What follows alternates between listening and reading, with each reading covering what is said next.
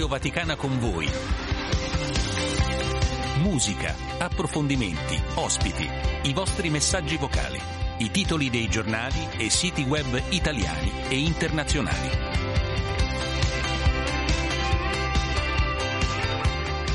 8 e 11, buongiorno, piove su Roma, piove su gran parte dell'Italia, ma noi siamo al coperto, trasmettiamo da una bellissima sede, Stefano Sparro, buona musica, messaggi... Buongiorno Luca, buongiorno ai nostri ascoltatori. Messaggi degli ascoltatori al 335 12 43 722, iniziamo un weekend, un sabato bagnato. Però Dice sabato fortunato a questo punto, un- dai. La pioggia porta fortuna e noi abbiamo la capacità di avere la fortuna di eh, Gabriele Di Domenico oggi in console con Damiano Caprio. Quindi la pioggia già da questo punto ci ha portato fortuna. Stefano, io direi di iniziare subito con ottima musica. Eh, Io direi di iniziare subito con un bel caffè per svegliarci e iniziare bene questo fine settimana, proprio diciamo alla faccia della giornata uggiosa. Partirei con i Dire Streets 1983, l'album è Extend Dance Play e questo è l'unico singolo estratto. Parli difficile questa Eh, questo sì, perché il titolo è uno scioglilingua, però insomma ecco, il brano è uno- un chiaro omaggio al rock and roll della tradizione americana, Twisting by the Pool.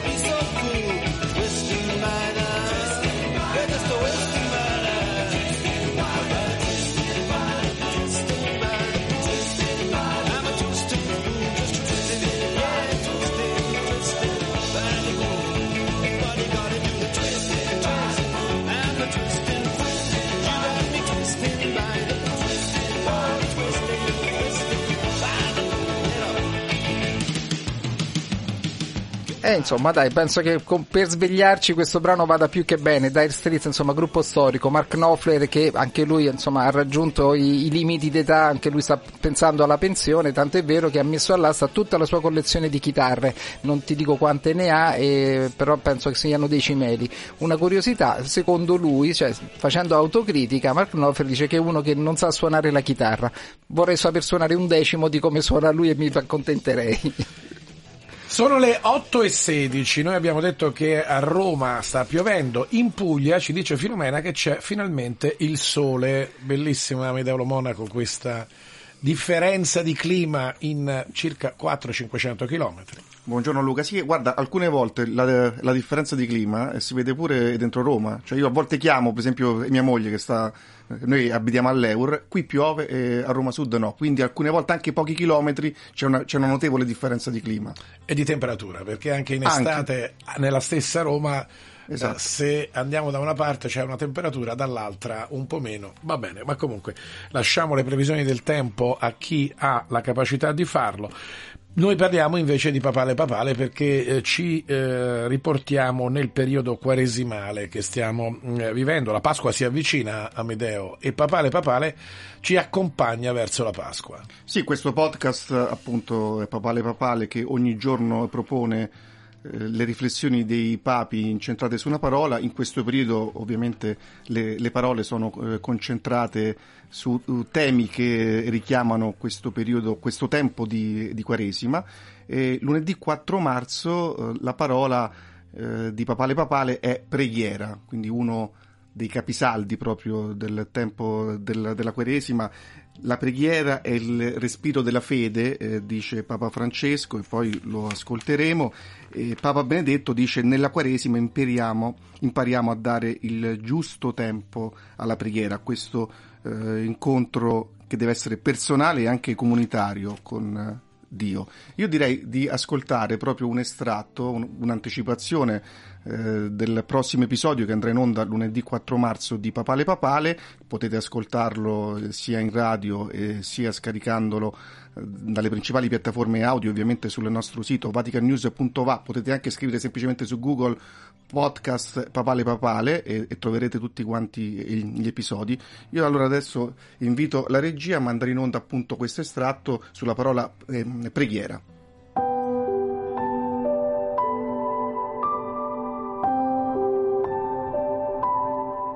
Francesco, udienza generale 6 maggio 2020. La preghiera è il respiro della fede, è la sua espressione più propria, come un grido che esce dal cuore di chi crede e si affida a Dio.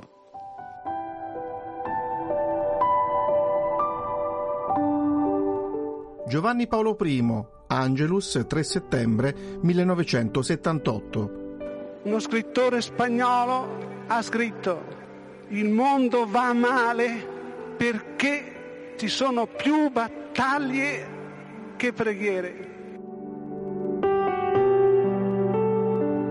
Pio XII, radiomessaggio per la fine della guerra in Europa 9 maggio 1945. Raccomandiamo tutti nelle nostre preghiere e specialmente nella celebrazione del santo sacrificio al misericordioso amore di Gesù Cristo.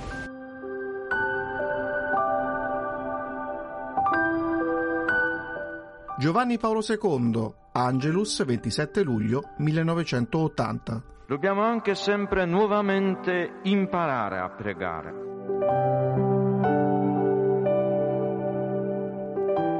Benedetto XVI, Angelus 24 febbraio 2013. Nella Quaresima impariamo a dare il giusto tempo alla preghiera personale e comunitaria che dà respiro alla nostra vita spirituale.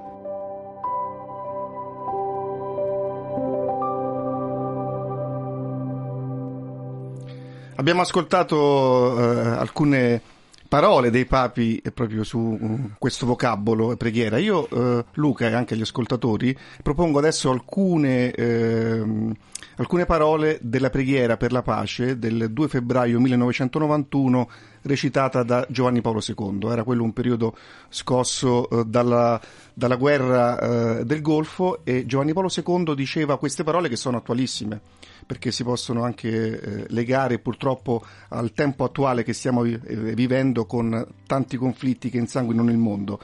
E Giovanni Paolo II diceva Dio dei nostri padri, grande e misericordioso, Signore della pace e della vita, Padre di tutti, ascolta il grido unanime dei tuoi figli, supplica accorata di tutta l'umanità, mai più la guerra, avventura senza ritorno, mai più la guerra, spirale di lutti e di violenza, mai più la guerra.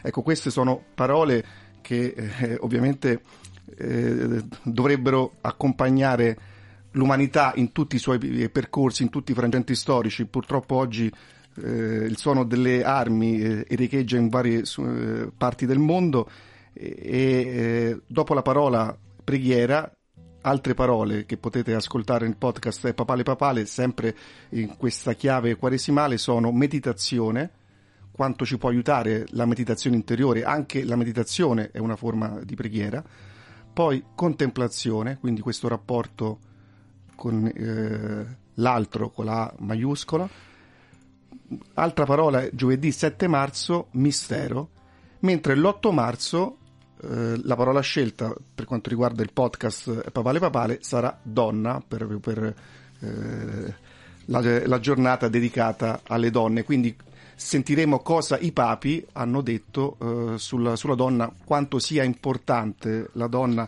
dice ad esempio Pio XII, eh, don, eh, la donna coronamento della creazione di cui in qualche senso rappresenta il capolavoro. Questo dice Papa Pio XII sulla donna. E adesso io Luca ti anticipo una cosa che potrete leggere, questo non lo sai, è una sorpresa, potrete leggere eh, domani su Vatican News, eh, mh, è un percorso ispirato appunto eh, al podcast Papale Papale, e si potranno leggere le parole, anche ascoltare le parole che i papi hanno detto sul diavolo. Quindi eh, su questa presenza oscura, questo nemico dell'uomo, dice Paolo, Paolo, VI, un nemico che esiste davvero. Quindi domani su, su Vatican News ci sarà un, un, articolo con le parole dei papi sul diavolo, il, il diavolo eh, che ha tentato Gesù e in questo tempo di Quaresima eh, dobbiamo anche noi eh, respingere tutte le seduzioni, le lusinghe eh, del, del, maligno, dice Papa Francesco, mai dialogare con il diavolo, rispondere solo con la Sacra Scrittura, come ha fatto Gesù.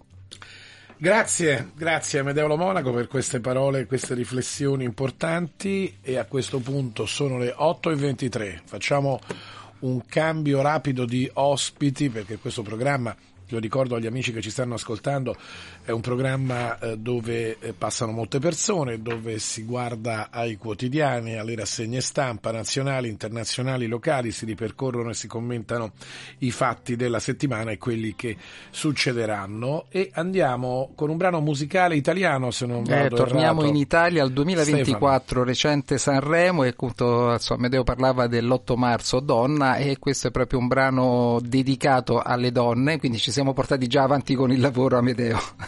E lo ricordiamo, è cantato da Fiorella Mannoia, Mariposa, brano piazzato al quindicesimo posto, però questo sappiamo che le classifiche alla fine contano poco, più per le statistiche, poi di fatto sono gli ascoltatori che decidono qual è il brano vincitore. Brano che comunque ha vinto il premio Sergio Bardotti quale miglior testo. E allora Fiorella Mannoia, Mariposa. Sono la strega in cima al rogo, una farfalla che imbraccia il fucile una regina senza trono, una corona d'arancio e di spine. Sono una fiamma tra le onde del mare, sono una sposa sopra l'altare, un grido nel silenzio che si perde nell'universo. Sono il coraggio che genera il mondo, sono uno specchio che si è rotto, sono l'amore, un canto, il corpo, un vestito troppo corto, una voglia, un desiderio, sono le quinte di un palcoscenico, una città, un impero, una metà, sono l'intero. Ai, ai, ai, ai, ai, ai,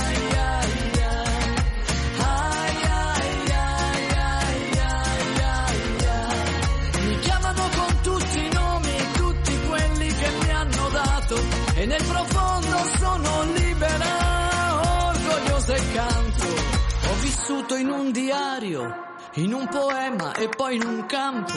Ho amato in un bordello e mentito non sai quanto.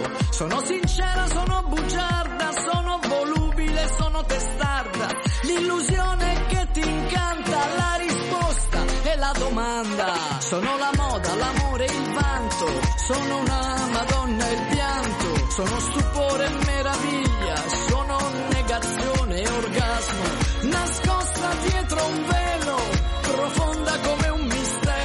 sono la terra, sono il cielo, valgo e meno di zero. Ai, ai, ai, ai, ai.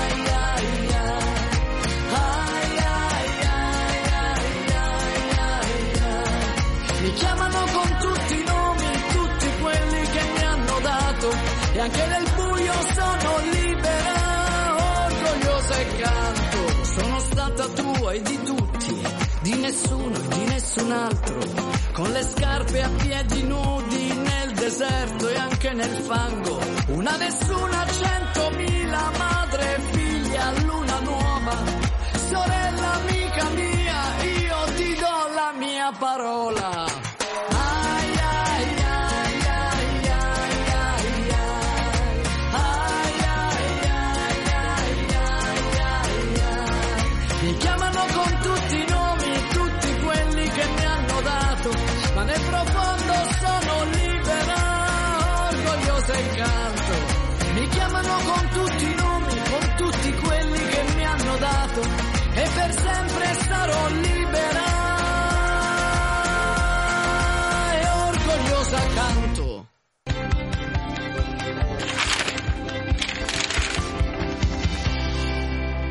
8 e 27 Radio Vaticana con voi, il magazine, i giornali, i siti, gli ospiti, i commenti, gli approfondimenti con eh, il nostro amico collega dell'Osservatore Romano Marco Bellizzi, ben trovato, buongiorno. Buongiorno a voi. L'occasione ci riporta alla prima pagina, diciamo di oggi, dell'Osservatore Romano, ma sappiamo che l'Osservatore esce nel pomeriggio e quindi la data è del venerdì primo marzo. A Gaza si muore di fame due volte, è salito ad almeno 112 morti e oltre 760 feriti il bilancio della strage alla fila per gli aiuti umanitari. Una notizia che ha fatto il giro del mondo. Naturalmente la caratteristica dell'osservatorio romano è di eh, rafforzare la notizia con delle fotografie che anch'esse sono notizie poi perché basta vedere la foto per capire il dramma che si sta vivendo in eh, varie parti del mondo, in questo caso a eh, Gaza. Ed è questa l'apertura dell'osservatorio romano, di spalla le udienze del Papa di ieri, l'ideologia del gender annulla le differenze e cancella l'umanità, è uno dei problemi che il Papa ha sollevato ieri incontrando eh, un convegno, i partecipanti ad un convegno sull'antropologia delle vocazioni e poi il Papa ieri ha parlato anche di vulnerabili che non sono individui senza volto ma piccoli e poveri da accogliere. Anche qui è un'udienza ai partecipanti alla cattedra dell'accoglienza. E veniamo, eh, grazie all'Osservatore Romano, anche a vedere quella che è la cronaca eh, locale. L'Osservatore ci aiuta anche perché noi presenteremo tra poco la rubrica Cronache Romane, quindi proprio per questo andiamo a vedere quello che i quotidiani eh, della cronaca di Roma ci propongono. E allora c'è subito una notizia che balza all'attenzione, Marco eh, Bellizzi. Il messaggero ci dice che l'aria di Roma è piena di cocaina. L'indagine è del CNR. Negli ultimi dieci anni è cresciuta del 60%. Test in tre centraline, cioè l'aria di Roma è piena di cocaina, soprattutto nella zona di Cipro, in Corso Francia e a Cinecittà, che a quanto pare, secondo il CNR, è la centralina che ha fatto registrare il più alto tasso di cocaina nell'aria. Sale anche la, mariu- la marijuana e quindi la droga nell'aria a Roma. Tra l'altro, è una cosa questa abbastanza seria, lo studio è dell'Istituto per l'inquinamento atmosferico del CNR pubblicato sull'ultimo numero della rivista scientifica internazionale Atmosfera, ricerche sull'atmosfera. Tra l'altro il problema per Roma riguarda anche l'acqua del Tevere, perché andando ad analizzare anche le acque di scarico del Tevere, anche qua la droga è ben presente e quindi il tema è eh, grave. È grave, ovviamente, insomma, eh, viene un po' spontaneo anche il sorriso, insomma, giusto per Sì, cocaina nell'aria, nel sarebbe senso che, interessante ecco, capire. Il nostro commento immediato è stato eh, che, che, ecco, si spiegano molte cose adesso, no?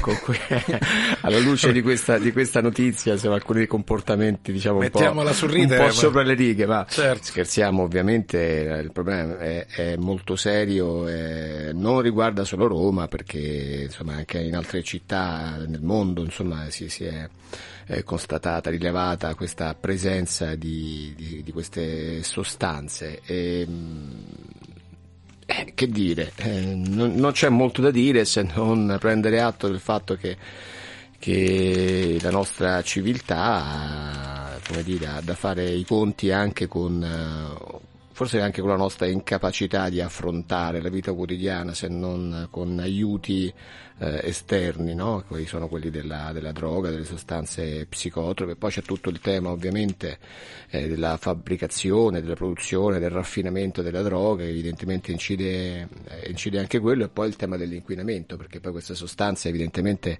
circolano nell'aria perché non riescono poi a dissolversi eh, altrove e quindi si concentrano in alcune zone della città che guarda caso sono quelle sempre un po' più inquinate. Tra l'altro questa ricerca è nata perché il CNR eh, cerca di esaminare anche l'indice dello smog in, eh, in aria e all'interno dello smog sono state eh, trovate queste eh, Sì. realtà eh, di, di droga, molte sono risultati di combustione della droga la droga spesso prima di essere eh, consumata viene in qualche modo anche messa su dei fornelletti, viene lavorata anche dal consumatore. Sì. E tra l'altro un altro dato che viene eh, dal CNR esaminato è l'indice di nicotina nell'aria, c'è anche tanta nicotina, quindi vuol dire che tanta gente ancora fuma le sigarette.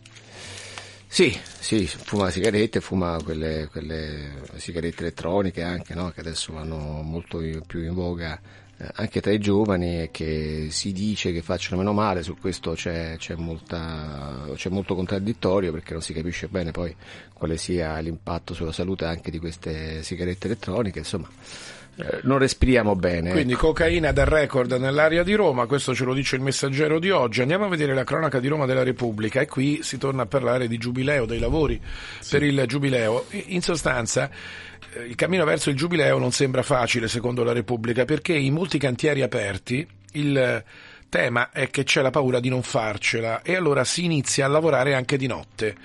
E eh, questo è l'altro dato. eh, sapevamo che il- alcuni lavori, qualcuno dice che i lavori per il giubileo sono indietro di circa due o tre mesi rispetto a una tabella ipotetica di marcia. Sì, eh, è sempre il solito tema, quando si fanno dei lavori molto, molto grandi, molto estesi, ovviamente insomma, qualche ritardo c'è, eh, si dovrebbe fare in modo che siano, eh, che sia il meno possibile, però insomma eh, bisogna prendere atto anche si lavora di notte. di questo, si lavora di notte, speriamo, ecco l'augurio è che soprattutto eh, chi lavora nei cantieri di notte, eh, ma su questo insomma credo che possiamo stare abbastanza tranquilli, eh, goda di tutte le misure di sicurezza necessarie, perché il lavoro notturno è un lavoro particolare, eh, non, è una, un- non è una passeggiata ovviamente, non solo perché si perde il sonno, ma perché proprio perché si perde il sonno ci si espone di più a incidenti e sappiamo quanto il tema degli incidenti sul lavoro sia pressante ne- nei nostri, nei nostri giorni, quindi insomma bisogna fare attenzione soprattutto su questo. Qualche giorno di ritardo in più non fa niente se se però si è, si è rispettato tutto quanto si deve rispettare per fare in modo che i lavoratori tornino a casa poi la mattina sani e salvi. Ultimo tema che troviamo tra i tanti sulle pagine locali dei quotidiani romani lo andiamo a prendere sul tempo di Roma perché si riporta al tema dell'inquinamento, dell'uso della macchina elettrica, del green che è di grande attualità a livello internazionale naturalmente. Vedi come la cronaca locale poi vive di quello che è il tema più eh, universale, Immancabilmente, mondiale, immancabilmente però è eh, la cronaca locale ce lo pone proprio nella sua concretezza davanti agli occhi. Esatto. E allora che cosa sta succedendo a Roma? I nodi della mobilità per le macchine elettriche. C'è la giungla della ricarica green, le colonnine famose dove le macchine elettriche attaccano la spina per camminare. A Roma ci sarebbero oltre 1600 colonnine autorizzate, ma solo 846 funzionano. Ci sono poi altri 100 178 impianti nuovi installati, a cui però manca l'allaccio alla rete elettrica da qualche settimana. E qui mi viene da sorridere perché tu metti una colonnina elettrica e poi non, la, non l'allacci alla rete elettrica da, da settimane. E questo il tempo ci dice che è il quadro della mobilità green a Roma e il comune di Roma è allarmato di questo.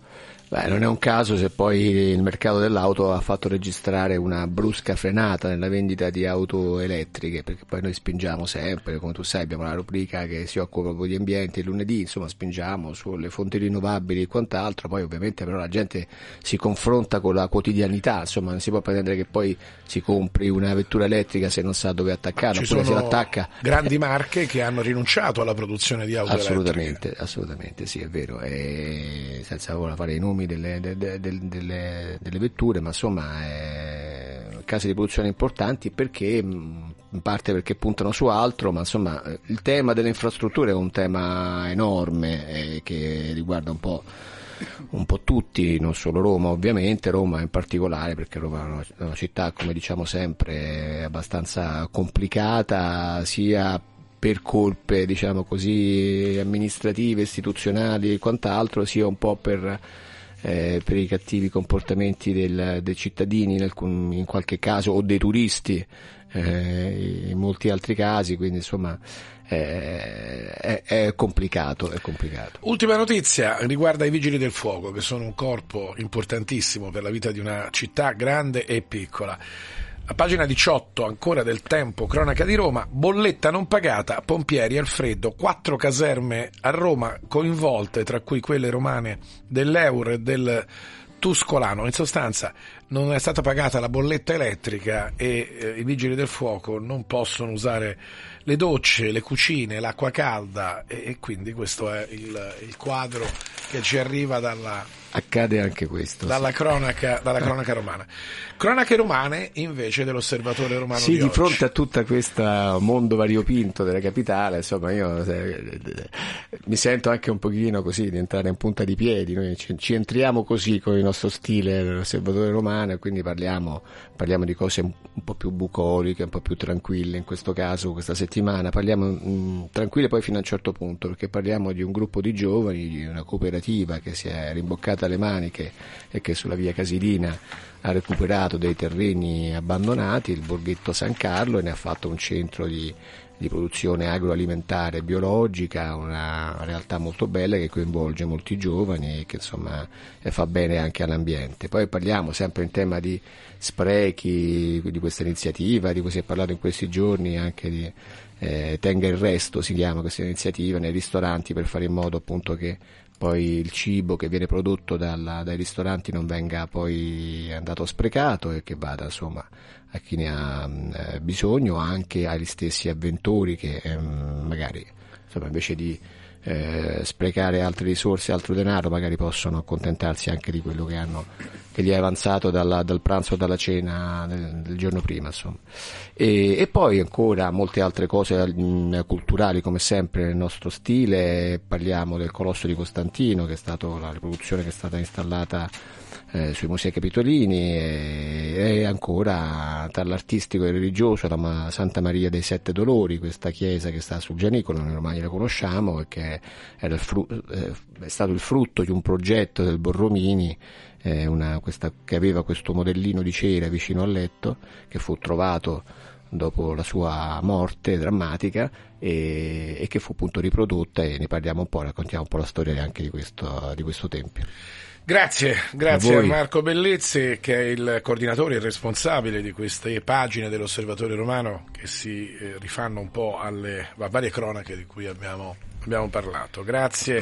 Marco, però prima di andare via ascoltiamo Stefano Come che no. cosa eh, ci, L'ottima fa, musica ci fa ascoltare. Speriamo, comunque, guarda, il brano che compie proprio ieri fa il compleanno, è uscito il primo marzo, ti dico anche quando, 1988, 36 Ai noi. anni, ai noi, però musica che è sempre verde.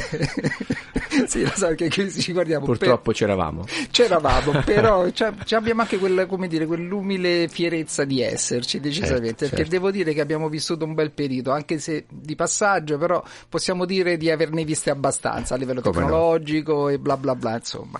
Comunque stiamo parlando dei Toto che il primo marzo appunto del 1988 pubblicano il loro singolo Stop Loving You, canzone rock però leggero, scritta da Steve Lukather e David Pike che insieme a John Anderson fanno i cori. La voce solista è quella di Jo- eh, Joseph Williams, Stop Loving You.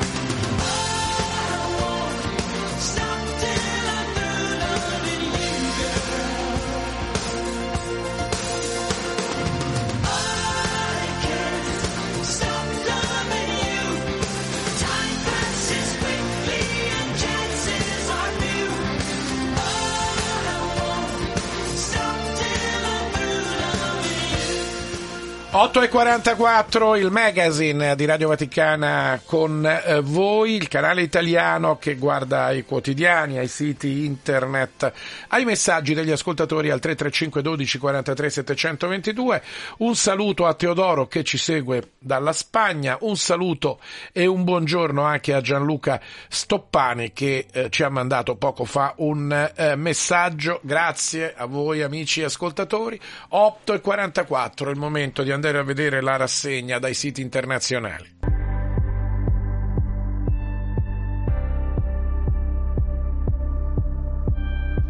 La CNN ci parla della situazione in Medio Oriente. I colloqui per un accordo di cessate il fuoco tra Israele e Hamas sembrano procedere sulla buona strada. Funzionari che hanno familiarità con le discussioni dicono che stanno andando avanti anche dopo che più di 100 palestinesi sono stati uccisi giovedì mentre cercavano di accedere al eh, cibo. Così eh, il eh, sito in lingua inglese mh, della eh, CNN e eh, ancora delle fotografie sempre sulla CNN della difficile situazione dei palestinesi. Nuotavano e giocavano sulla spiaggia a nord di Gaza. Ora questi bambini si chiedono se torneranno mai a casa perché la loro casa non esiste più è stata rasa al suolo.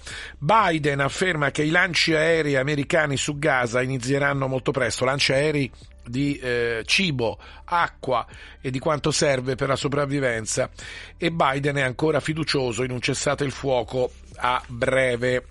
E così la CNN, andiamo a vedere la BBC. Eh, secondo il Ministero della Salute, gestito da Hamas nella striscia, almeno 112 palestinesi uccisi mentre la folla si precipitava attorno ai camion che consegnavano gli aiuti alimentari di cui avevano bisogno nelle prime ore di giovedì mattina. Vedete questa notizia come ancora viene, eh, diciamo, eh, esaminata eh, dai siti internazionali come la CNN ma anche la eh, BBC. E ci sono anche delle prime analisi su questo, come è potuto accadere tutto ciò. Il tragico incidente, ci dice la BBC, ha dato origine a diverse affermazioni su quanto accaduto e sui responsabili della carneficina. La BBC ha esaminato alcune informazioni. Quando sono emerse da dove? Abbiamo esaminato video dei social media, dice ancora la BBC, le immagini satellitari e le riprese dei droni per mettere insieme ciò che sappiamo e non sappiamo. Ed è venuto fuori che alcuni spari sono stati eh, fatti in aria, altri all'altezza delle gambe, poi c'è stata una ressa, la paura, molti si sono schiacciati e quindi il caos che ha portato a tutti questi eh, morti.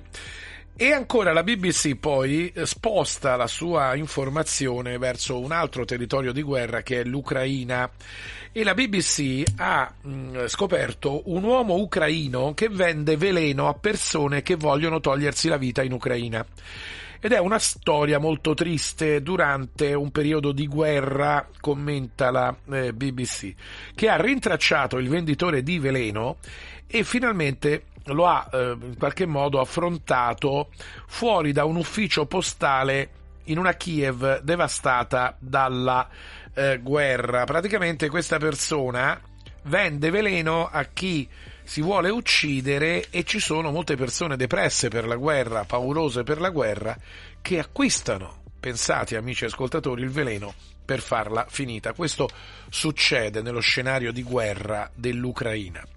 E poi andiamo sulla Croix, che è il sito del quotidiano cattolico francese, si parla dei funerali di Navalny, ieri in Russia a Mosca, i russi gridano durante il funerale fuori dalla chiesa no alla guerra, diverse migliaia di cittadini oppositori si sono riuniti. Ieri primo marzo a Mosca per l'ultimo saluto al principale oppositore di Putin. Nelle strade hanno intensificato gli slogan contro il eh, Cremlino. Andiamo su Nigrizia, ci spostiamo in Africa. In Ghana è stata approvata dal Parlamento la legge anti-LGBT, una delle normative legislative più severe in Africa contro la comunità omosessuale. Attende ora la firma del capo dello Stato del Ghana una legge fortemente eh, voluta e sostenuta da cristiani, musulmani, leader tradizionali e chiese evangeliche, scrive Nigrizia, e accolta con favore da gran parte della popolazione del Ghana, che arriva alla vigilia delle elezioni generali di dicembre, sempre nel paese africano del Ghana. Tema su Asia News che troviamo è quelle delle mine anti-uomo Ieri il Papa in un tweet ne ha parlato e eh, certamente cercando di limitarne, invitando le nazioni a eliminare le mine, la produzione delle mine anti-uomo. Ma in Asia, 25 anni dopo, l'Asia continua a produrle e usarle. La situazione più grave è quella vissuta dal Myanmar, dove sia l'esercito che i gruppi armati della resistenza fanno ampio utilizzo delle mine anti-uomo. Quasi metà dei paesi non firmatari del trattato internazionale di 25 anni fa sono infatti in Asia o in, o in Medio Oriente. Nella regione la Cambogia diventa leader delle campagne di sminamento e quindi il tema delle mine anti-uomo che troviamo oggi su Asia News che eh, diciamo eh, valorizza quello che ha detto ieri il Papa contro le mine, la produzione delle mine anti-uomo. Sono le 8.50. Stefano, questa è una rapida carrellata di quello che i, siti, i maggiori, alcuni siti internazionali eh, ci danno come notizia in questo momento. È il momento però di andare ad ascoltare un altro po' di musica. Sì, dopo tanti spunti di riflessione, perché in effetti per ogni argomento ci sarebbe veramente da fermarsi e anche capire di più e meglio, perché ecco, sono tutti argomenti molto molto importanti. Comunque adesso torniamo con la musica, quella... Tremenda questa notizia del venditore in Ucraina sì, di veleno. questo veramente la, la stavo ascoltando con, um, con turbamento, perché veramente ecco, come si può sciacallare in questo E caso sulle disgrazie umane. gravi della guerra, perché poi non sono soltanto quelle sul fronte. No, no, ma sono anche quei retroscena che non sappiamo perché spesso ecco, diciamo anche Sociale, la, una la- la società parte sociale che, e- che arriva, arriva addirittura a questo punto. E i più fragili forse decidono di farla finita. Esatto, e poi soprattutto ecco, mi mh, sconvolge ancora di più chi è in grado di speculare su queste disgrazie, cioè veramente È qualcosa un che... commercio del veleno. Sì, sì, è un commercio della morte poi alla fine. Comunque, cambiamo, cerchiamo di andare oltre e ti dicevo un classico della musica italiana, stiamo parlando di Mia Martini, un brano del 1982 scritto da Ivano Fossati all'inizio per Mina, che poi invece Mia Martini eh, propose al Festival di Sanremo del punto di quell'anno, 1982, che gli valse anche il premio della critica istituito quell'anno e poi intitolato a lei dopo la scomparsa. Stiamo parlando di E non finisce mica il cielo.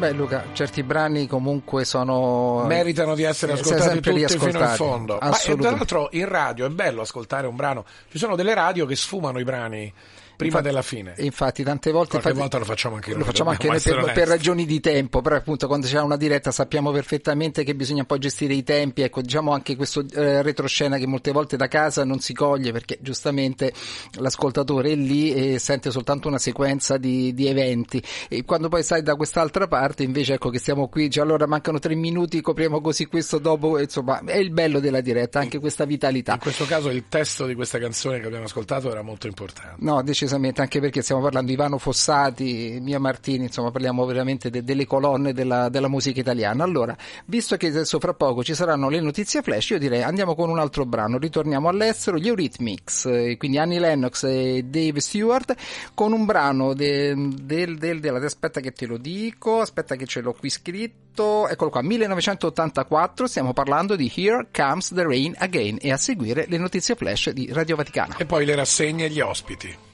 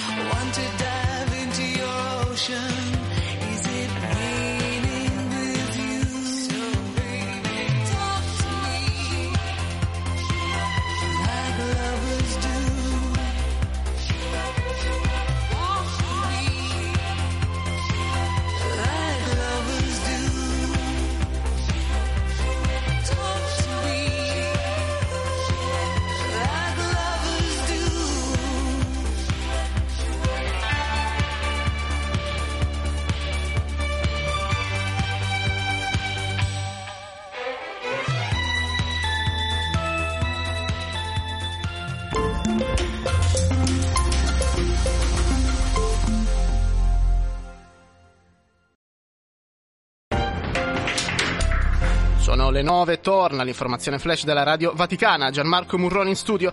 L'ideologia gender è il pericolo più brutto di oggi, lo ha detto Papa Francesco durante l'udienza di ieri ai partecipanti al convegno Uomo-Donna Immagine di Dio per un'antropologia delle vocazioni.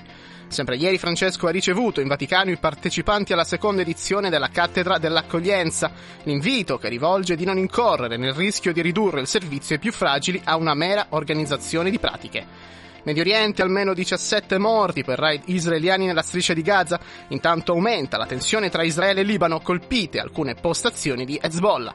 In, Rus- in Russia migliaia di persone, soprattutto giovani, hanno partecipato ieri ai funerali di Alexei Navalny. Secondo alcune ONG sono almeno 128 le persone fermate dalla polizia durante le commemorazioni in 19 città russe. E tutto, l'informazione torna alle 10.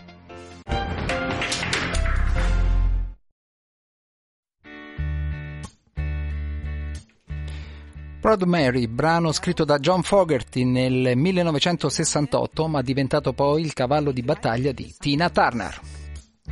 Nice. Easy. There's just one thing. You see, we never, ever do nothing. Nice. Easy. We always do it. Nice. And rough. But we're going to take the beginning of this song and do it easy. But then we're going to do the finish. Rough. It's the way we do. Proud Mary. And we're rolling. Ooh, rolling. Ooh, rolling on the river. Listen to the story. Left a good job the city. Working for the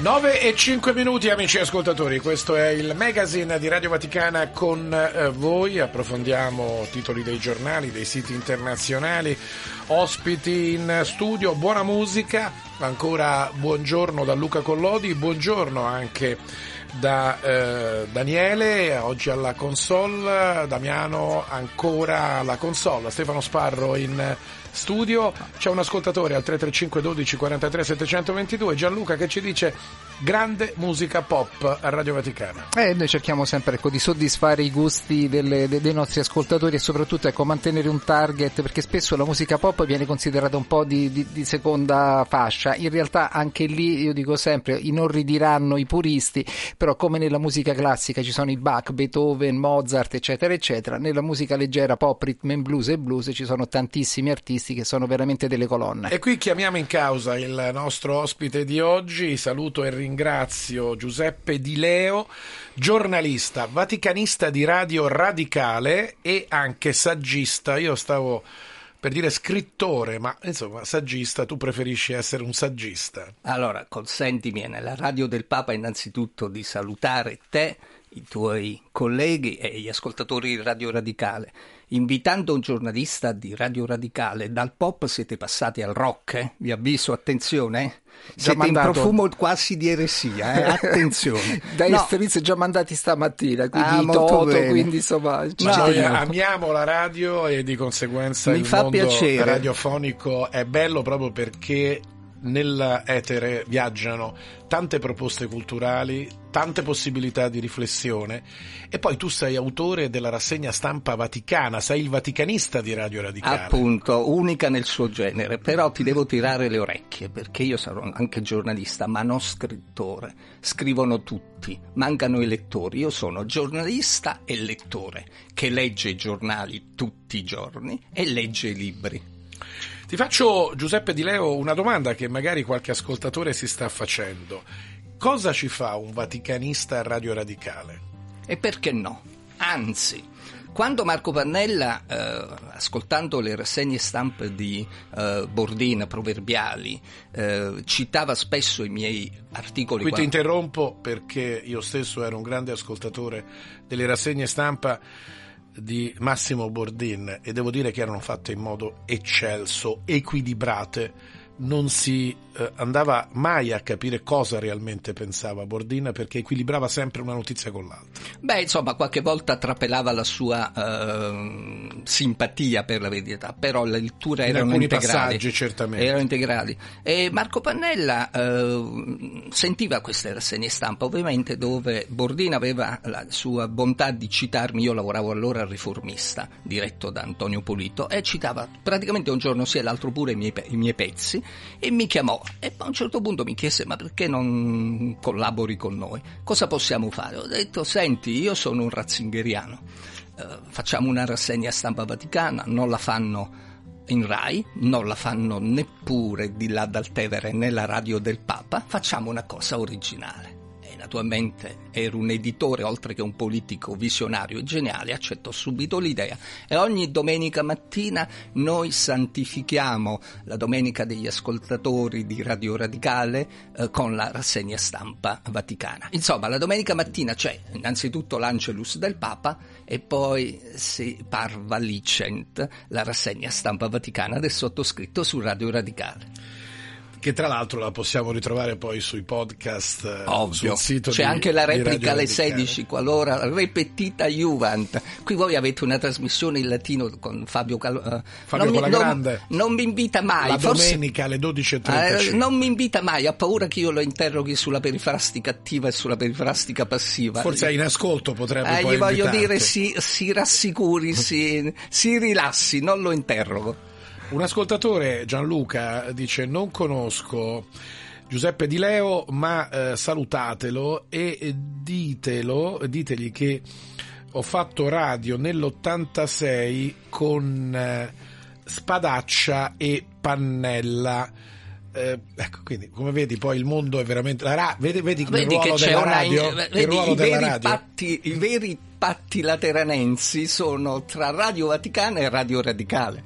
Anche Spadaccia era una nota figura scomparso storica. di cui poi io cito una delle poche opere sulla storia del Partito Radicale, ancora nessuno si è cimentato, ma Spadaccia ha tentato e ha, ha fatto un risultato direi anche buono sulla storia del Partito Radicale per chi volesse eh, Sellerio Editore. E quindi grazie a Gianluca Stoppani per questo eh, intervento.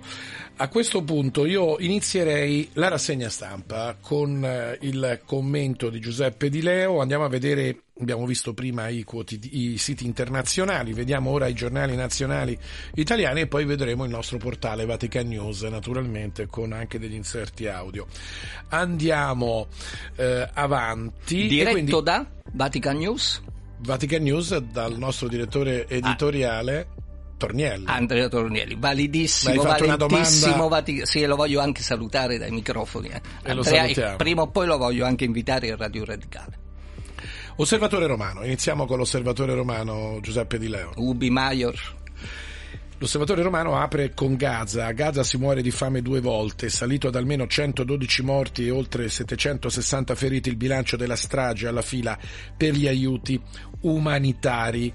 E poi di spalla l'osservatore romano presenta il riferimento a due eh, udienze del Papa della giornata di ieri. L'ideologia del gender annulla le differenze e cancella l'umanità, lo ha detto ai partecipanti a un convegno sull'antropologia delle vocazioni e poi il tema dei vulnerabili che non sono individui senza volto ma piccoli e poveri da accogliere, scrive l'osservatore romano e l'udienza era alla cattedra dell'accoglienza. E qui c'è tutto il dramma Giuseppe Di Leo di Gaza che sta facendo discutere, che appare naturalmente su mh, molti eh, giornali. Tra l'altro gli Stati Uniti d'America stanno pensando attraverso aerei militari di paracadutare aiuti umanitari in questa parte eh, della eh, striscia di eh, Gaza e andiamo a vedere anche avvenire quindi due- le due testate cattoliche diciamo eh, del Vaticano e dell'Italia. Giù le armi è l'apertura di avvenire di oggi, nuovi appelli dall'Unione Europea e dall'Italia, il massacro palestinese deve finire alle Nazioni Unite, stop dagli Stati Uniti alla condanna degli spari di Israele sulla folla e eh, c'è, secondo avvenire, una censura quasi unanime della strage eh, di profughi della striscia che assaltavano i tir di aiuti. Avvenire se ne occupa in apertura e poi a pagina 2 Biden salva di nuovo Israele alle Nazioni Unite, Unione Europea e Italia, cessi il massacro palestinese. E qui un primo commento. Allora, Giuseppe Di Leo. Intanto io commento eh, che l'osservatore romano nelle sue prime pagine è veramente splendido, mm, è un splendido esempio di fotogiornalismo. Io lo segnalo sempre, anche perché richiama in prima pagina guerre o stati dimenticati, soprattutto africani. Secondo punto, eh, a Gaza si muore di fame due volte, questo è vero. Eh, noi eh, ci siamo illusi dopo la caduta del muro di Berlino che eh, avrebbe trionfato Kant e il cosmopolitismo mh, della pace e invece rici- ri- ritroviamo nel mondo del- delle nazioni, del nazionalismo con Hobbes che ha la meglio sulla pace perpetua di, eh, di Kant. Il Papa ha ragione quando parla, ha ragione due volte, è il caso di dire, quando parla di guerra a pezzettini, riguardo a eh, Gaza e alla guerra israeliana occorre però dire un fatto, cioè che eh, il 7 ottobre, e questo non sempre la stampa eh, ne è consapevole e soprattutto gli osservatori politici, il 7 ottobre per Israele è stato quello che per gli Stati Uniti sono stati l'11 di eh, settembre. Quindi l'escalation era, era prevedibile. Fino a quando si può arrivare a questa escalation? Eh, io credo che Netanyahu quando dice che dobbiamo risolvere il problema di Hamas alla radice eh, non lo dica solo per eh, propaganda e credo che Israele per la sua sopravvivenza eh, non terrà presente fino alla fine, non sarà condizionato neanche dall'opinione degli Stati Uniti d'America. Tra l'altro il Corriere della Sera eh, ci dice, ci riferisce dell'incontro di ieri alla Casa Bianca tra il Premier Meloni, il Premier italiano e il Presidente americano Biden. C'è intesa su Gaza sì ai due stati. La Premier Chico Forti tornerà in Italia, questo è uno degli altri argomenti che ieri è venuto fuori nell'incontro, però ecco c'è il sì ai due stati, che non è una novità peraltro. Ma che poi si fatica a realizzare. Ma Giuseppe Di Leo, ti voglio chiedere un altro aspetto che traspare da una lettura attenta dei giornali di questa mattina. Da un lato gli americani aiutano con paracadute e viveri gli abitanti di Gaza, da quell'altro bloccano alle Nazioni Unite, eh, diciamo, delle, eh, dei richiami, chiamiamoli così, a Israele per eh, la sua attività bellica. E beh, ma eh, Luca, parliamocelo, diciamocelo, papale papale, siamo a radio la radio del Papa. Che è un programma, tra l'altro. Eh, tra della l'altro, e allora Permettimi questa autopromozione. Allora, c'è il problema del conflitto in Israele, ma non meno, non meno impegnativo è il problema della diffusione dell'antisemitismo, anche se non soprattutto in Occidente, non solo nel mondo islamico. E le Nazioni Unite spesso si sono fatte portavoci, dirette o indirette, di questo antisemitismo che significa, significa mh, voler distinguere in maniera un po' troppo sofistica l'antisemitismo dall'antisionismo. Ma oggi essere antisionista, spesso, spessissimo, significa essere antisemiti. Basta vedere come sono attaccate anche in Europa le sinagoghe, gli ebrei stessi, e questi sono atti di antisionismo, sono atti di antisemitismo, e quindi l'ONU purtroppo nella sua ambiguità, soprattutto negli ultimi anni, oggi eh, dà da pensare sulla sua capacità di essere eh, ter- terzo e nello stesso tempo di non sembrare, di apparire eh, a favore di coloro che sono contro Israele o che fanno una politica contro Israele. Se poi vuoi il mio parere, vale quel che vale, la politica ormai dei due stati, due popoli, secondo me è obsoleta ed è insufficiente per la pace. Giuseppe, noi ci fermiamo un attimo con Stefano Sparro, è il momento di ascoltarci un brano, ma eh, il tema poi passerà sull'Ucraina perché ci sono dei titoli anche sull'Ucraina quest'oggi molto allarmanti. Ne anticipiamo soltanto eh, due. Eh, c'è il Corriere della Sera che fa un editoriale di Danilo Taino. Taino o Taino? Sai che ho un dubbio. Mi aiuti? Secondo me è sulla penultima. Taino. No, Taino, Taino. Taino. Quel passo per l'aiuto a Kiev, le riserve russe, è finito il momento della timidezza, della timidezza, secondo il Corriere della Sera. Vediamo. Ma c'è un titolo poi della verità. Truppe NATO sono già in Ucraina, vogliono trascinarci in guerra. Ne parleremo dopo. Ascoltiamo un po' di musica con Stefano Sparro. Allora, quarto album da solista di Phil Collins, stiamo parlando del brano Another Day in Paradise, questo è un brano dedicato soprattutto alle realtà dei senza tetto Eh, ed è un brano che anche qui un po' datato, già lo sentiamo in sottofondo, 1989, ma purtroppo il tema è sempre attuale.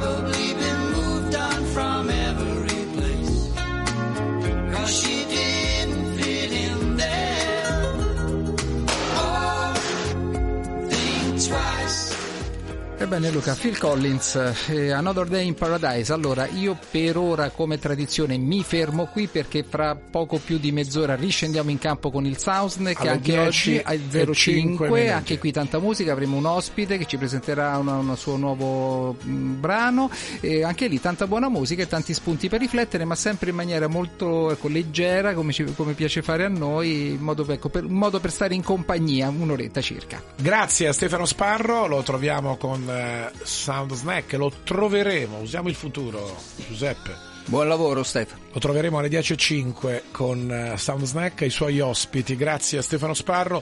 Torniamo in rassegna stampa, lo dico anche a Daniele Giorgi in regia con Damiano Caprio per il nostro sottofondo che puntualmente parte. Altro fronte, Giuseppe, grave, molto importante. Il Papa lo sottolinea spesso, è quello dell'Ucraina. Allora inseriamo prima di un tuo commento questo tema partendo dal Corriere della Sera. C'è un eh, editoriale.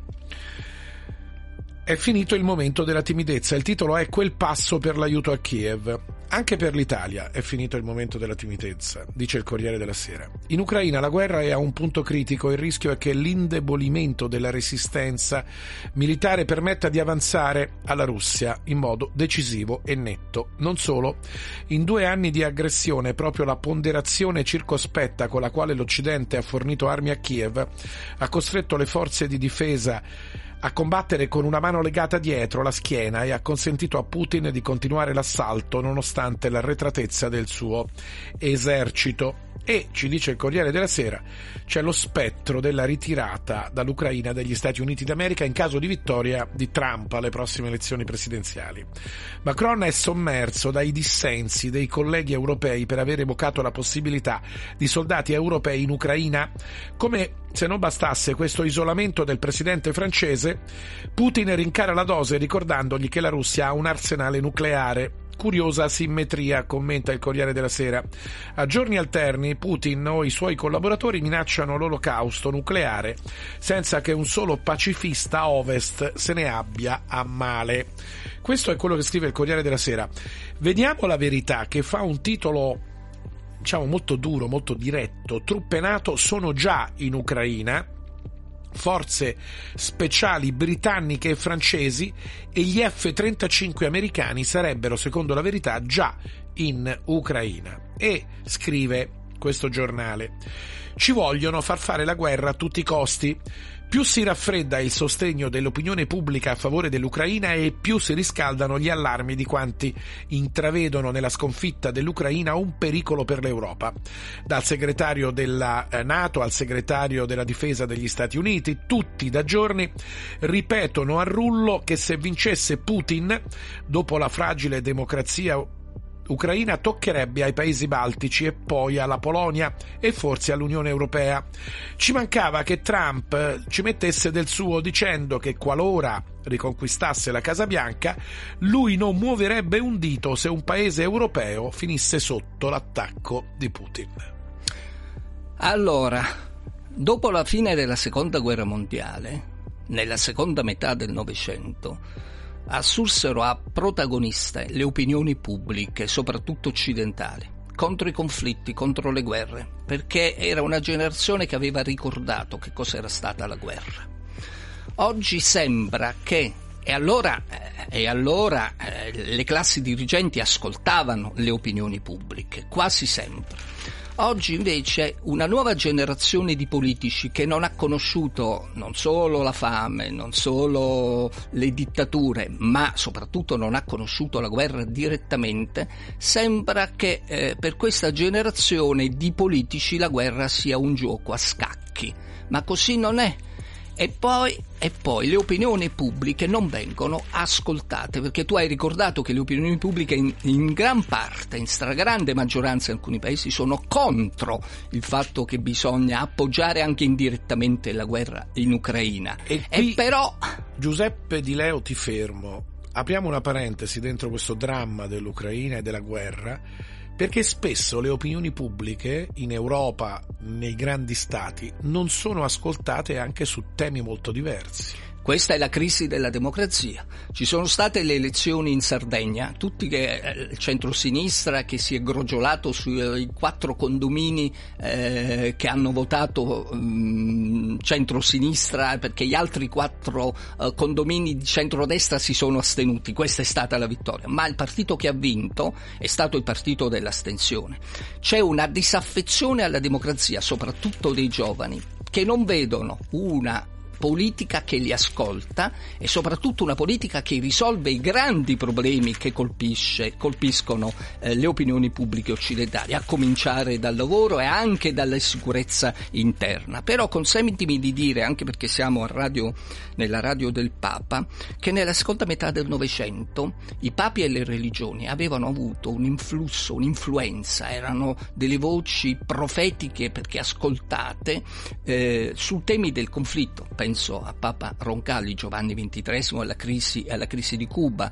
Uh, invece oggi non solo la voce del Papa non viene ascoltata, ma persino le religioni sono un fattore di uh, conflitto perché quella guerra in, in, Ucraina, io l'ho cercato di spiegare anche nel mondo radicale a altri amici, teste dure, è un conflitto tanto di Putin quanto del patriarca, è un conflitto interortodosso che è cominciato ben prima del 24 febbraio del 2022 con la guerra tra le autocefalie con in mezzo anche Bartolomeo patriarca eh, generale del, degli ortodossi e del mondo ortodosso è una guerra di civil, anche di civiltà di visione della vita in questo noi non ci possiamo impelagare e diventa veramente eh, una, una, una, crisi molto per certi versi più pericolosa di quello che è la crisi che c'è in Medio Oriente tra in fondo uno Stato, Israele, che combatte contro un gruppo terroristico. Qui invece ci sono due Stati, fratelli ortodossi che si combattono tra di loro in una visione diversa occid- ehm, di visione e l'Occidente si impelaga senza conoscere a fondo anche quella che è la teologia politica ortodossa, che è particolare. Un esempio, Putin ha consegnato il di, eh, corpo di Navalny alla madre perché, perché il patriarca e il mondo ortodosso gliel'aveva chiesto. E parleremo tra poco anche del funerale di Navalny. Hai citato la Sardegna, andiamo sul fatto quotidiano. Mancavano 22 sezioni, sono state scrutinate. Ora la distanza tra centrodestra e centrosinistra è di 800 voti e non più di 2800. Il distacco di Todd si assottiglia, destra pronta al riconteggio in Sardegna mm. e il Fatto Quotidiano avverte il centro-sinistra di non iniziare in modo prematuro la festa per la vittoria. Tra l'altro, il Fatto Quotidiano ci dice che ci sono ben 20.000 schede contestate. Quindi in, Sar- in Sardegna il tema delle elezioni è ancora totalmente aperto. Però Eh, permettimi di dire, questa nonostante sia un aspetto importante perché gioca, è nel gioco della democrazia, ecco tuttavia un aspetto marginale rispetto al grande problema che dovrebbe preoccupare i governatori del sud, di centrodestra o di centrosinistra, e cioè rispondere alla domanda. Ma c'è una nuova consapevolezza del ruolo del meridione, del mezzogiorno di- in Italia e in Europa? C'è un nuovo afflato meridionalistico che spinga i governatori delle regioni del sud a non essere dei semplici burocrati ed esecutori, ma essere classe dirigente con una visione propositiva e concreta del ruolo del mezzogiorno nel XXI secolo? Questo purtroppo è il grande problema. Manca una risposta, tranne poche eccezioni, come il governatore della campagna De Luca. Torniamo all'internazionale, pagina 3 di Avvenire, il Pentagono, se cade Kiev la Nato dovrà combattere, scritto da Avvenire. E eh, ancora una notizia che andiamo a prendere sul Corriere della Sera che ci porta a Cuba. Ai forni manca la farina, non c'è latte per i bambini. A Cuba la situazione è difficile per l'alimentazione e Cuba chiede aiuto alle Nazioni Unite le sanzioni americane, il Covid, per la prima volta l'Havana chiama le Nazioni Unite. A Cuba fino a due giorni fa il prezzo della benzina era il più basso del mondo, 25 pesos al litro, circa 20 centesimi di euro al cambio. Ora è aumentato del 500%. Si susseguono i blackout elettrici, scarseggia il pane. Per fortuna ci sono ancora delle riserve, c'è il turismo, ma il governo di Cuba è preoccupato e il governo dell'Havana ha ammesso che manca la farina per garantire il pane dai- dal mese di aprile. Allora, qui eh, è facile fare un paragone. Cosa connota oggi la situazione, la vita delle persone, degli stati? Il divario sempre crescente tra le persone e il divario sempre crescente fra gli stati. Noi abbiamo pochissime famiglie che hanno lo dicono i dati, eh, una ricchezza sempre più crescente, soprattutto dopo la pandemia, e sempre un numero crescente, soprattutto anche in Occidente. La classe media si è eh, proletarizzata, si è eh, depauperizzata. E poi all'interno della situazione internazionale, eh, un mondo, diciamo così, che è sempre ricco e anche se meno ricco, è un mondo che invece era povero e diventa sempre più povero. Sebbene la distribuzione statistica sembra che ci sia un, um, una distribuzione, ma in realtà poi così non è. C'è una sperequazione e un divario all'interno delle società. Pensa per esempio al divario tra le regioni e sud e le regioni e nord. C'è un divario all'interno dell'Europa tra le varie regioni, soprattutto tra le regioni occidentali dell'Europa e le regioni orientali, paesi di, eh, nuovi, insomma Ungheria, Polonia, e poi c'è un divario tra l'Occidente e il resto del mondo. Navalny, l'addio a Navalny ieri a Mosca, sfida allo zar e alla paura. Tra la folla i cori, Russia senza Putin, questo è il titolo del Corriere della Sera, mentre il eh, messaggero ci parla di una folla composta e qui come vedete poi le visioni eh, sulla la, la folla, il gran numero di persone che erano fuori, tra l'altro c'era anche il rappresentante diplomatico dell'Italia fuori dalla, dalla chiesa e il rappresentante diplomatico dell'Italia parla eh, di una dignità e compostezza eh, tra eh, le persone che hanno partecipato al funerale. Sì, ma era un funerale religioso. Ehm, c'è una partecipazione dei russi ortodossi a una cerimonia di un delitto, di un fatto gravissimo ovviamente, ma la mia impressione è che eh, l'opinione pubblica russa sia ancora eh, putiniana. Andiamo con un po' di musica, poi andremo a vedere Vatican News, il nostro sito, andiamo a vedere sulle notizie che riguardano il Papa. Tu sei il mio amico carissimo Riccardo Cocciante, storico brano di Riccardo Cocciante. Ascoltiamo. Un grande. Perché l'agonismo che è dentro di noi non diventi egoismo, né frattura mai. Difendiamo ogni istante la nostra realtà Sono certo ci credo e così sarà. Pericoli tanti e tante gelosie, rabbia, impazienza, piccole manie. Ti manderò all'inferno e così farai tu. Saremo poi amici ancora di più. Un po' più alto, una spanna in. Tu sei il mio amico carissimo non tradirmi mai, né soldi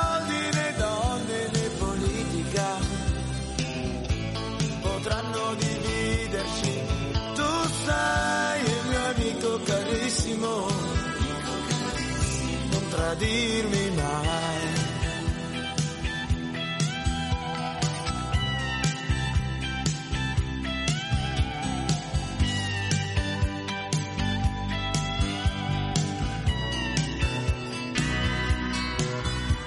tifosi avversari senza tregua ormai, nemici magari per una sera e poi, sicuri che quando emergenza verrà, un aiuto ognuno di noi due darà.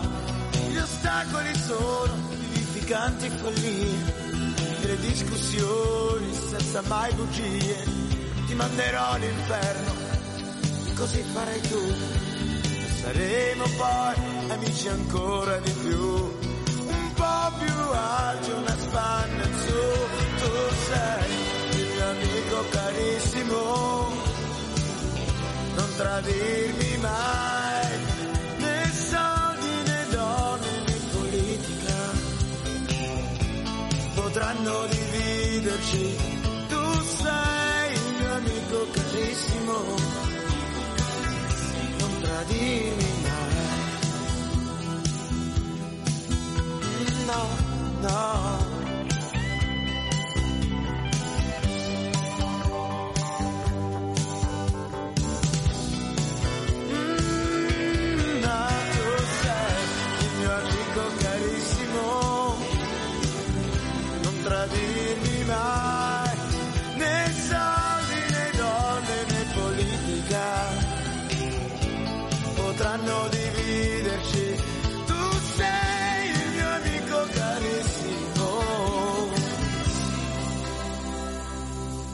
Tradirmi. Sì.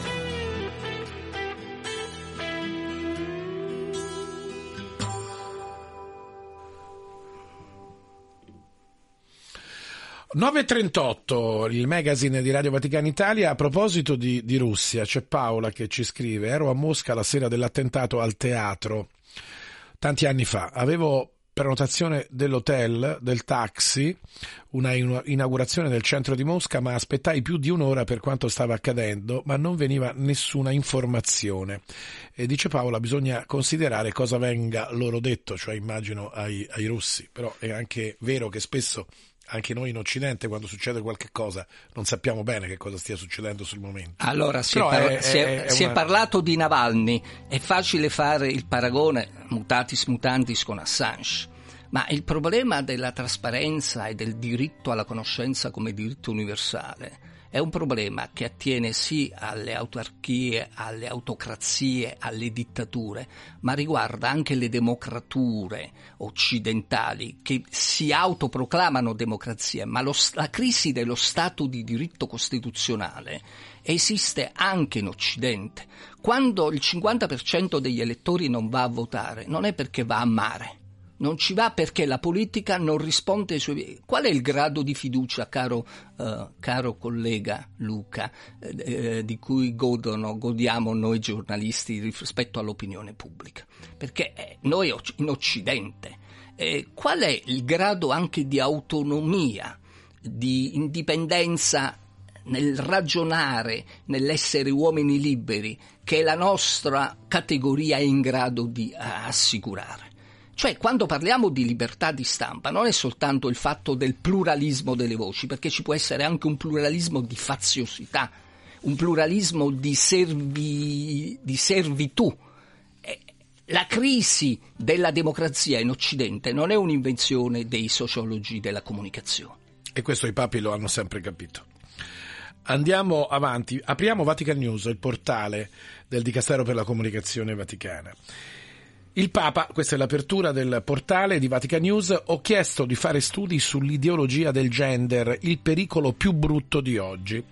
Il Papa ha ricevuto ieri i partecipanti al convegno Uomo-Donna Immagine di Dio per un'antropologia delle vocazioni, promosso dal Centro di Ricerca e Antropologia delle Vocazioni. E eh, il Papa sottolinea eh, questo eh, passaggio, ha chiesto di fare studi a proposito di questa brutta ideologia, il gender, del nostro tempo che annulla le differenze e rende tutto uguale. Beh, questo fa piazza pulita anche di certa esegesi forse un po' improvvisata sulla fiducia supplicans. E poi, ancora da Vatican News, accogliere i vulnerabili non è una prestazione, è vivere con lo stile del Vangelo. Il Papa ha ricevuto in Vaticano i partecipanti alla seconda edizione della cattedra dell'accoglienza che si chiude oggi, che si è chiusa ieri a Sacrofano. L'invito che rivolge è di non incorrere nel rischio di ridurre il servizio ai più fragili a un tema politicamente corretto o a una mera organizzazione di pratiche per quanto buone. E anche qua c'è tutto un tema sulla problematica sociale dell'aiuto al prossimo che coinvolge anche le istituzioni. Lasciami dire, la teoria del gender è una forma tra, forse tra le più pericolose della cancel culture. La cancel culture sta erodendo oh, la visione eh, occidentale eh, della storia occidentale che ha fondato l'emancipazione femminile, che ha fondato oh, gli istituti della democrazia, grazie anche al contributo del cristianesimo. E il gender, eh, il Papa fa benissimo a eh, insistere su questo, va incontro a questo pensiero unico della cancel culture che poi vorrebbe sostituire la civiltà dell'Occidente ebraico-cristiano con il, quello che il grande Benedetto XVI avrebbe definito la cultura del relativismo e del pensiero debole. La enciclica firmata da uh, Giovanni Paolo II, ma ispirata dal cardinale Ratzinger, Fides et Ratio, secondo me dovrebbe ritornare a essere un punto di riflessione rinnovata su, sulla crisi dell'Occidente. 335 12 43 722, noi prima abbiamo ricordato Fabio Colagrande, nostro collega alla Radio Vaticana e si è palesato con un messaggio. Fabio, è già sveglio? Un saluto al grande Giuseppe Di Leo, sempre brillante colto con il sottoscritto una coppia micidiale in rassegna stampa e vediamo, noi cerchiamo di dare una eh, diciamo interpretazione di quello che è la complessa realtà oggi nel mondo. Complicata, ti correggo, perché Complicata. complessa va bene, ma quando diventa complicata che ci dobbiamo cominciare a preoccuparci. Io ero un pochino più ottimista e speranzoso.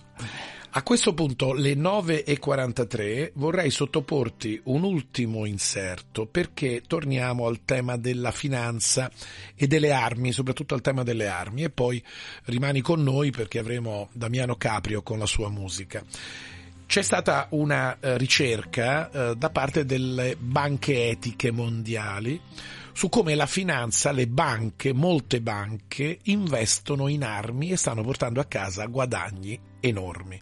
Allora andiamo ad ascoltare quanto su questa ricerca delle banche etiche ci dice Barbara Setti, che è una ricercatrice della Fondazione Banca Etica. Ascoltiamo. La nostra ricerca ha fatto emergere dei dati che sono eh, importanti. Eh, basta pensare che la spesa globale per la difesa nel 2023 è cresciuta nel, del 9%, che significa oltre 2.200 miliardi di dollari. E, e teniamo conto che per riuscire a ottenere questi dati un altro, faccio un altro numero, eh, gli istituti finanziari nel mondo per la produzione e il commercio di armi eh, eh, diciamo, lo sostengono con quasi mille miliardi di dollari. Riuscire a ottenere questi dati è stato un lavoro molto complicato perché l'industria eh, della- di- delle armi è un'industria poco trasparente, quindi non, non riusciamo a ottenere dei dati certi e quindi immaginate che questa è soltanto diciamo, la punta dell'iceberg di dati che immaginiamo siano molto più eh, ampi.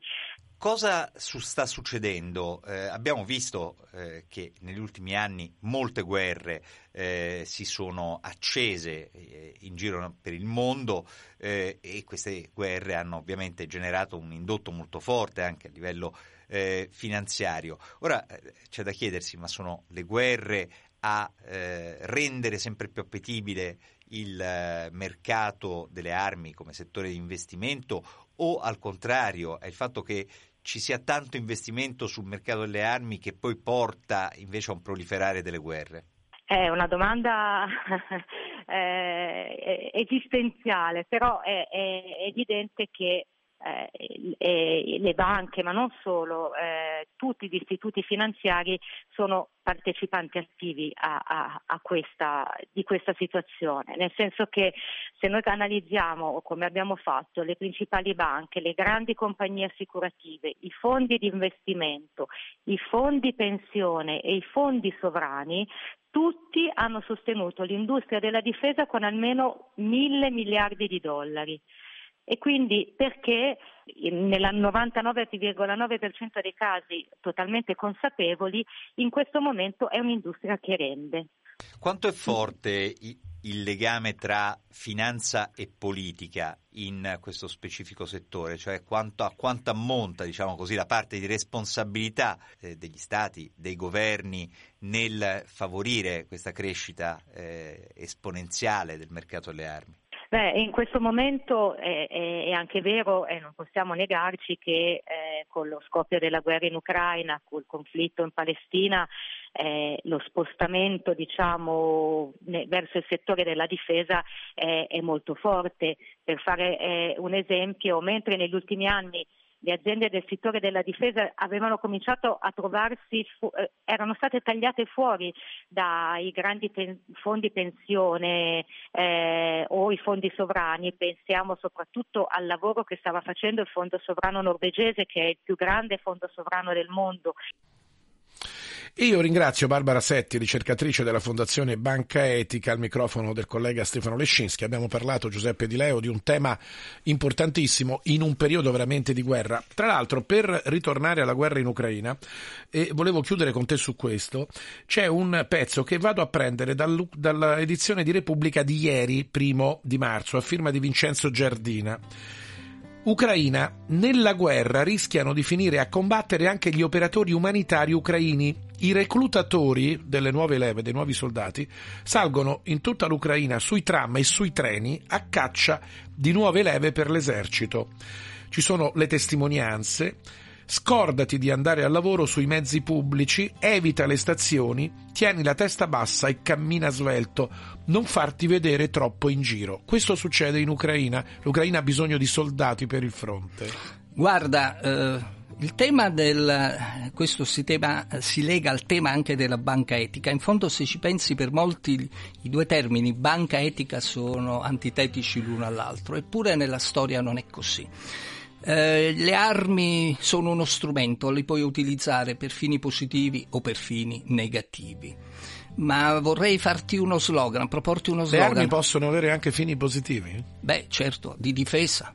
A un certo punto ti devi anche difendere e nella seconda guerra mondiale le armi sono servite per difendersi, le guerre sono servite per abbattere il nazismo Ehm, e, anche la polizia, eh, i carabinieri quando utilizzano le armi e qualche volta anche le manganellate servono. Ehm, va visto nei Alcuni non contesti. saranno d'accordo su questa tua affermazione. Possiamo, possiamo discuterne. Certo, secondo me le manganellate ai ragazzi non è stato un bel gesto, ma ancora più grave è che noi abbiamo, noi come stampa, sottovalutato le manganellate che hanno preso 500 sindaci del meridione dieci giorni prima, rappresentanti del popolo. Questo vorrei dire, questa è democrazia, la democrazia che appartiene al popolo. Però fammi dire solo sul tema della banca etica uno slogan da San Francesco a Mario Draghi. Perché i francescani hanno Un accostamento e te lo interessante. dico, Eh, Sentiamo. È, è perché i francescani, come ci spiega nei suoi splendidi libri, per esempio in Italia Tudischini, hanno inventato un po' lo spirito non, non Calvino, e lo spirito fr- francescano ha inventato l'uso anche intelligente del denaro. Mario Draghi è stato nominato da Papa Francesco eh, membro della Pontificia Accademia delle Scienze. Bene, il tema del ruolo delle banche, per quale democrazia nel XXI secolo, ha in Mario Draghi sicuramente un eh, relatore, un facitore, un eh, teorico e un pratico eh, autorevole, anzi autorevolissimo, non solo a livello nazionale, non solo a livello europeo, a livello mondiale. Sarebbe il caso di investire in intelligenze come Mario Draghi perché dirima questo tema dell'uso eh, delle armi attraverso le finanze della banca salvaguardando l'etica. È una proposta che hai lanciato 9.50. Tu resti con noi perché ora ascoltiamo e andiamo a scoprire il santo eh, di oggi grazie alla voce di Luciana Fantini e poi finiamo il programma e diventerai una sorta di DJ perché ascolteremo della buona musica. Prego con il santo del giorno.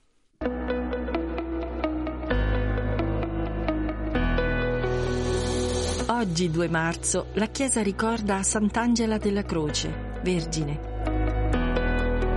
Nata a Siviglia nel 1846, sceglie la vita religiosa dopo una visione. Vede accanto alla croce di Gesù una croce vuota, è la sua. Nel 1875 fonda le sorelle della Compagnia della Croce, particolarmente attenta ai malati, con il motto Farsi povero con il povero per portarlo a Cristo.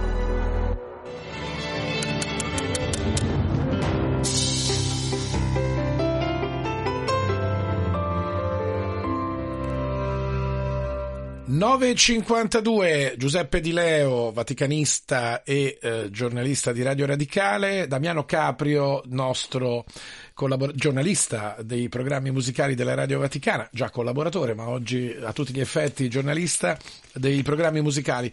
Purtroppo, eh, Giuseppe, il tempo vola, abbiamo ora della buona musica da ascoltare con Damiano Caprio, però gli ascoltatori ci scrivono continuamente e eh, per esempio eh, ci dicono rispetto al- ai manganelli che tu hai ricordato Giuseppe Di Leo si è scordato della non violenza di Pannella, Adele Faccio e Gandhi. Ah, ma la non violenza non significa pacifismo, eh? La non violenza non significa derogare il principio di autorità che spesso in nome di un democraticismo straccione e demagogo in questi decenni a- abbiamo fatto gli, gli insegnanti nella scuola, i genitori in famiglia, eh, eh, dobbiamo recuperare il principio di altri autorità. ascoltatori stanno scrivendo con tutto il rispetto ma che le armi e le manganellate servano ho da cristiano dubbi Francesco che ci ascolta da Messina è bellissimo questo, cioè nel senso la radio è e favorisce questa riflessione. Quod Tu hai- capita tot sentenzie. A questo punto torneremo a parlare di questo. Io ringrazio anche eh, gli amici ascoltatori ed è il momento però di Damiano Capri. Buongiorno Luca, adesso parliamo di come la musica incontra il sociale perché oggi pomeriggio, quindi oggi sabato 2 marzo alle ore 16, presso il Palazzo Comunale di Prato ci sarà un'asta benefica il cui ricavato sarà devoluto al Comitato Pro Emergenze della città ehm, in seguito all'alluvione che ha colpito il comune toscano lo scorso eh, novembre. Perché c'entra la musica? Perché gli oggetti che appunto oh, saranno protagonisti della- dell'asta sono dei cimeli musicali degli artisti eh, nazionali e internazionali più importanti. Quindi questo era un cenno di cronaca. Da qui mi riconduco a Lucio Dalla perché ieri, primo marzo, sono passati 12 anni dalla morte del cantautore italiano E a tale proposito vorrei fare presente che il 4 marzo, che coincide poi con la nascita, quindi l'anniversario di nascita di Dalla, presso il Teatro Celebrazioni di Bologna ci sarà un evento per ricordare il cantautore bolognese. A tale proposito io ho selezionato una musica, la prima canzone che io ho ascoltato di Lucio Dalla, Canzone.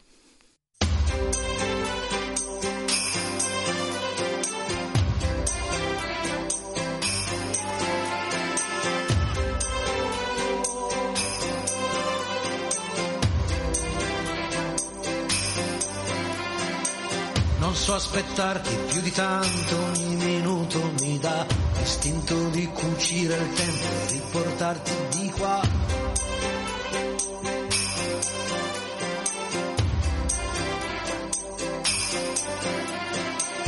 Un materasso di parole scritte apposta per te, ti direi spegni la luce che il cielo c'è.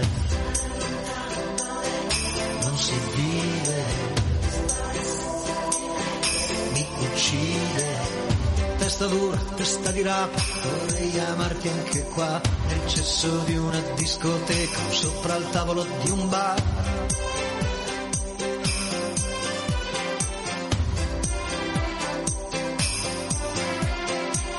O stare nudi in mezzo a un campo, a sentirsi addosso al vento, non chiedo più di tanto, anche se muoio sono contento.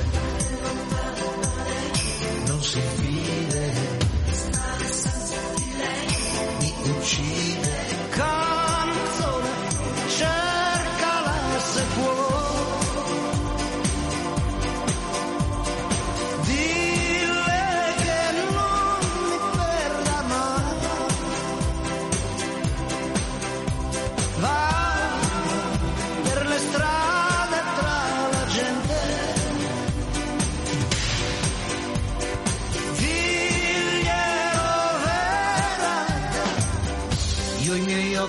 dai tuoi occhi non li staccherei mai. Adesso anzi me li mangio, tanto tu non lo sai. sai.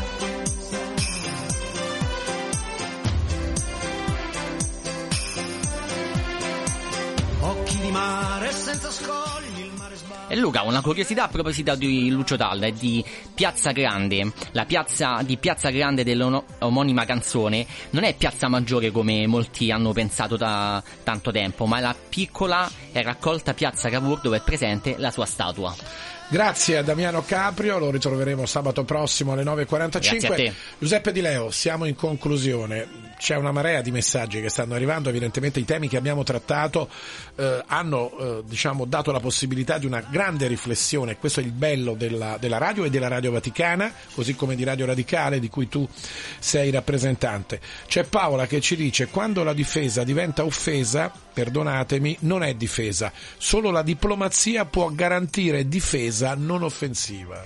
C'è una diplomazia che può essere anche eh, nel senso buono bellica. Il martirio, suggerisco alla nostra ascoltatrice il libro Il martirio della pazienza del grande, grandissimo eh, cardinale Agostino Casaroli, dove la Ostpolitik vaticana era un modo pacifico di condurre una guerra contro un totalitarismo. Temi molto importanti, molto ampi, noi ne abbiamo dato diciamo delle pillole di riflessione, grazie agli amici ascoltatori che stanno continuando a scrivere, il nostro tempo purtroppo è terminato, il magazine di Radio Vaticana con voi tornerà eh, naturalmente sabato prossimo, da lunedì la tradizionale edizione di Radio Vaticana con voi, con eh, Giancarlo Lavella e eh, Andrea De Angelis. Io saluto il nostro Damiano Caprio Grazie a te Luca. e eh, saluto tutti quanti eh, sono eh, stati in eh, trasmissione con noi. Grazie anche a tutti quanti, grazie agli ascoltatori. La linea va al flash eh, di Gianmarco Murroni tra E poco. lascia salutare anche me. Assolutamente. Eh, perché sennò passo per maleducato alla fine. No, io, io stavo... saluto gli ascoltatori, sono molto vivaci, poi mi passerai tutto. Grazie di nuovo, a presto. Grazie a Giuseppe Di Leo, al nostro ospite di Radio Radicale, la linea all'informazione di Radio Vaticana.